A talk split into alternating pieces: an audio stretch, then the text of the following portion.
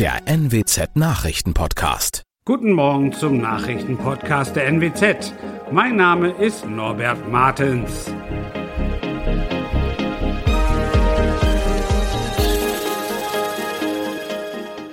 Und das sind unsere regionalen Nachrichten am Morgen.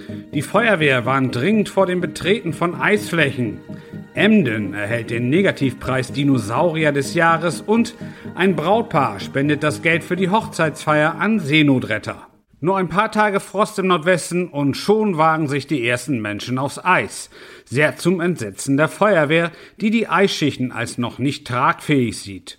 Auch am großen Meer im Kreis Aurich war auf dem Eis schon einiges los. Sehr zum Missfallen von Manuel Goldenstein. Der Sprecher des Kreisfeuerwehrverbandes Aurich warnt. Es friert erst seit einigen Tagen und das Eis ist ähm, nach unserer Auffassung noch lange nicht dick genug, um halt Personen tragen zu können. Die Gefahr besteht immer, dass das Eis bersten kann, dass Personen ins Eis einbrechen. Aktuell haben wir Temperaturen, die wieder ansteigen und man sieht auch hier auf dem Eis, dass das Wasser auch aufläuft auf das Eis und die Personen sich daran nicht stören. Ähm, dieses auflaufende Wasser auf das Eis ist eigentlich schon ein Warnhinweis dafür, dass das Eis nicht tragfähig ist. Alle Personen, die sich hier jetzt auf dem Eis befinden und auch anderwo auf dem Eis befinden, machen es auf eigene Gefahr. Auch wenn sie ihre Kinder mitnehmen oder andere Begleiter, sie bringen sich tatsächlich in eine Gefahr. Dieser Preis ist kein Ruhmesblatt. Die Stadt Emden hat am Montag den Negativpreis Dinosaurier des Jahres verliehen bekommen. Und zwar vom Naturschutzbund Deutschland NABU. Der NABU fordert in der Baupolitik und bei der Ausweisung von Bauland einen Kulturwandel. Der Flächenverbrauch müsse bis 2030 auf Netto Null gesenkt werden. Ja, und die Stadt Emden erhält jetzt den Negativpreis für ihr Baugebiet Konrebersweg. Das Gebiet stehe stellvertretend für die Naturzerstörung durch Bodenversiegelung in ganz Deutschland, sagte NABU-Chef Jörg Andreas Krüger in Emden. Ein Hamburger Hochzeitspaar hat der Deutschen Gesellschaft zur Rettung Schiffbrüchiger 10.000 Euro gespendet.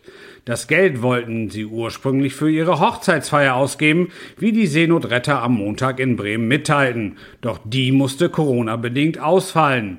Vor gut einem Jahr hatten sich Winnie und Till Patzig aus Hamburg das Ja-Wort gegeben, aber wegen Corona gab es keine Gäste.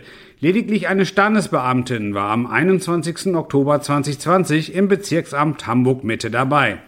Doch statt sich darüber zu ärgern, wollte das Paar das eingesparte Geld der Hochzeitsfeier sinnvoll ausgeben. Zu ihrem einjährigen Hochzeitstag spendeten sie deshalb 10.000 Euro an die Seenotretter. Das waren unsere Nachrichten aus der Region. Weitere aktuelle News aus dem Nordwesten finden Sie wie immer auf NWZ Online. So, und Aktuelles aus Deutschland und der Welt hören Sie jetzt von unseren Kollegen aus Berlin. Vielen Dank und schönen guten Morgen. Ich bin Zoe Tassovali und das sind unsere Top-Themen heute aus Deutschland und der Welt. Corona. Bundesweit gelten ab heute einheitliche Kontaktbeschränkungen. Schwere Entscheidung. Bundesverfassungsgericht urteilt über Triage. Und Tipps vom ADAC. So kommen Sie und Ihr Auto sicher durch die Glätte. Mit deutschlandweit einheitlichen Kontaktbeschränkungen, auch zu Silvester, wollen Bund und Länder die befürchtete Omikron-Welle des Coronavirus aufhalten. Eine der Regeln, auch Geimpfte dürfen nur maximal zu zehnt zusammen ins neue Jahr feiern. Heute tritt diese Regel unter anderem in Nordrhein-Westfalen, Bayern und Hessen in Kraft.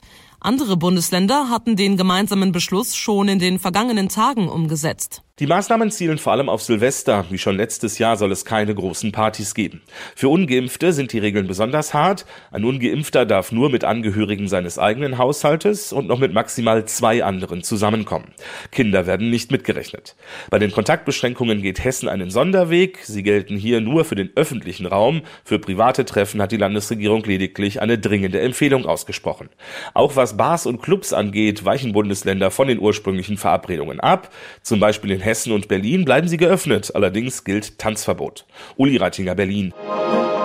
Heute Vormittag will das Bundesverfassungsgericht eine Entscheidung zum Thema Triage in der Corona-Pandemie veröffentlichen.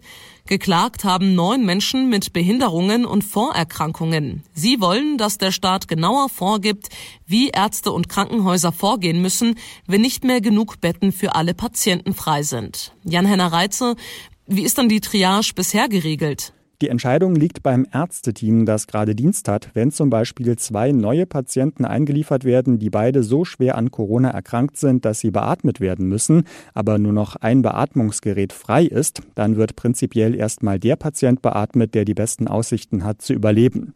Mit einbezogen werden sollen nach medizinischen Grundsätzen aber auch alle Patienten im Krankenhaus, also auch die, die nicht wegen Corona behandelt werden. Wenn einer von denen die schlechtesten Überlebenschancen hat, kann es theoretisch also auch dazu kommen, dass dieser Patient ein Beatmungsgerät freimachen muss. Mussten oder müssen solche Entscheidungen wegen Corona in Deutschland schon getroffen werden? Ja, Allerdings ist die Triage eine Situation, die schleichend entsteht. Patienten werden zum Beispiel früher wieder von der Intensiv auf die Normalstation zurückverlegt, als es bei einer weniger überlasteten Station gemacht werden würde. Operationen von beispielsweise chronisch Kranken werden verschoben. Kurz gesagt, es bekommen nicht mehr alle die bestmögliche Behandlung. Diese Situation hat Corona in vielen Krankenhäusern verursacht. Beim Thema geht es also nicht nur um die ganz harte Entscheidung, welcher von zwei Patienten darf weiterleben und welcher muss dem Tod überlassen werden werden. Worum genau geht es jetzt in der erwarteten Entscheidung des Bundesverfassungsgerichts? Im Grundgesetz steht ja, niemand darf wegen seiner Behinderung benachteiligt werden. Das Verfassungsgericht entscheidet, ob genauere gesetzliche Vorgaben her müssen, damit dieser Grundsatz bei der Triage nicht verletzt wird. Medizinisch gesehen kann eine chronische Erkrankung oder auch eine Behinderung ja als etwas bewertet werden, das die Überlebenschancen auf der Intensivstation mindert, egal ob der betroffene Patient wegen Corona oder aus anderen Gründen behandelt wird. Das Gericht Gericht muss entscheiden, ob das okay ist. In großen Teilen des Landes herrscht heute Glättegefahr. Es hat schon einige Unfälle gegeben und es gilt für Autofahrer natürlich, besonders vorsichtig zu fahren. Tipps gibt es jetzt vom ADAC. Sprecher Andreas Hölzel erklärt, was Autofahrer schon vor der Fahrt beachten sollten. Grundsätzlich ist es im Winter ratsam, Eiskratzer, Handbesen und Abdeckfolie für die Windschutzscheibe im Auto zu haben. Auch die Scheibenwischanlage muss stets mit ausreichend Frostschutzmittel aufgefüllt sein. Das Auto muss komplett von Eis und Schnee befreit werden. Das ist vorgeschrieben und nur wer gute Sicht hat, kann auch schnell reagieren. Außerdem dürfen hinterherfahrende Autos nicht durch herabfliegenden Schnee oder Eis gefährdet werden. Vorsicht ist vor allem beim Lenken geboten. Worauf muss ich denn genau achten? Es geht beim Fahren auf Schnee und Eis darum, keine ruckartigen Lenkbewegungen zu machen. Kommt das Fahrzeug auf gerader Strecke trotzdem ins Schleudern, dann muss man auskuppeln, bremsen und schnell, aber gefühlvoll gegenlenken. ESP, also das elektronische Stabilitätsprogramm, hilft beim Stabilisieren des Autos. Reagiert das Fahrzeug nicht mehr, dann hilft nur eine Vollbremsung. Und wie reagiere ich, wenn ich bei Glätte einen Unfall baue? Im Grunde ist es nicht anders als bei einem anderen Unfall. Man sollte als erstes die Unfallstelle absichern, Warnblicker einschalten und dann das Warndreieck in einem Abstand von 50 bis 100 Metern aufstellen. Eine Warnweste muss man im Auto haben und natürlich ist es wichtig, sie auch anzuziehen. Gerade bei Glätte ist es lebenswichtig, noch vorsichtiger zu sein und sich selbst und andere Fahrzeuginsassen auch in Sicherheit zu bringen. Mit dem neuen Jahr treten einige neue Gesetze und Änderungen in Kraft. Erstmals seit sieben Jahren gibt es in Deutschland wieder eine Tabaksteuererhöhung. Deshalb müssen sich Raucher ab dem 1. Januar auf höhere Preise einstellen. Es steht aber noch mehr an.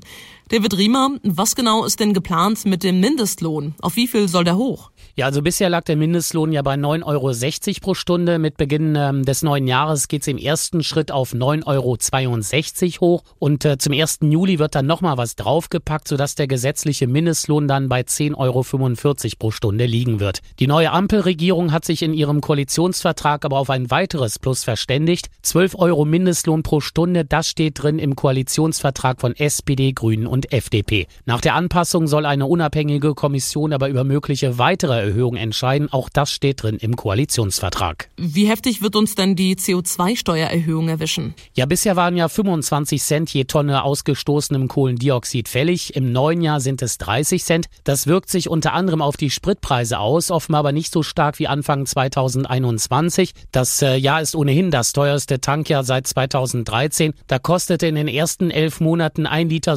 Superbenziner Sorte E10 im Schnitt über 1,50 Euro. Wahnsinn. Wie der ADAC berechnet hat, müssen sich die Autofahrer bei Benzin und Diesel durch den erhöhten CO2-Preis auf ungefähr anderthalb Cent pro Liter mehr einstellen. Heißt, das Autofahren wird auch im neuen Jahr erneut teurer. Hoffentlich behält der ADAC recht und der Aufschlag wird nicht so heftig wie 2021. Am 1. Januar gibt es, wie bereits gesagt, erstmals seit sieben Jahren wieder eine Tabaksteuererhöhung in Deutschland. Worauf müssen sich Raucher einstellen? Wie viel teurer werden Kippen und Tabak? Ja, hier mal ein Beispiel. Eine Packung mit 20 Zigaretten drin kostet nach der Erhöhung im Schnitt 10 Cent mehr. 2023 werden dann nochmal 10 Cent draufgeschlagen. Das war's dann aber noch nicht. Denn 2025 äh, und 2026 jeweils wird jede Zigarettenpackung dann nochmal im Schnitt 15 15 Cent teurer. Mit der Erhöhung jetzt tritt übrigens auch noch das, Achtung, jetzt wird's sperrig, Tabaksteuermodernisierungsgesetz in Kraft. Dadurch kosten Wasserpfeifen, Tabak und erhitzter Tabak auch mehr. Beides ist bisher ja niedriger besteuert worden. Es wird aber auch bei den Liquids für E-Zigaretten an der Steuerschraube gedreht, aber erst ab 1. Juli 2022. Thema alte Führerscheine. Einige werden die in neue Karten umtauschen. Betroffen sind zunächst diejenigen, die zwischen 1953 und 1958 geboren sind. Bis wann muss das denn spätestens passieren? Ja, die Umtauschfrist endet am 19. Januar. Viele hängen ja unheimlich an ihren alten Führerscheinen, die zum Teil Jahrzehnte alt sind. Klar, da hängen natürlich auch viele Erinnerungen dran. Viele Städte rechnen jedenfalls in den nächsten Wochen mit einem Ansturm, denn äh, kurz vor Ablauf der Frist haben sich längst noch nicht alle Betroffenen darum gekümmert gekümmert. Das hat eine Umfrage ergeben. Wer die Frist jedenfalls verstreichen lässt, riskiert ein Verwarngeld von 10 Euro. Bis 2033 übrigens müssen alle Führerscheine, die vor 2013 ausgestellt wurden, in ein EU-einheitliches Dokument, also die Karte, umgetauscht werden. Und zum Schluss noch eine kleine bunte Meldung. In einer Wohnung in Beindersheim, das ist im Rhein-Pfalz-Kreis, haben Knallgeräusche für einen Polizeieinsatz gesorgt. Ein Vermieter hat die Beamten am zweiten Weihnachtsfeiertag alarmiert und von dem Knall aus der Wohnung eines Mieters erzählt. Die Streife kam dann an und tatsächlich hat der Mann mehrere Silvesterböller gezündet in seinen vier Wänden, um, Zitat, seinen Vorrat des letzten Jahres aufzubrauchen. Das sollte man definitiv nicht nachmachen. Und das war's von mir für heute. Ich bin Zoe Tassovali und wünsche Ihnen einen guten Start in den Tag. Bis morgen.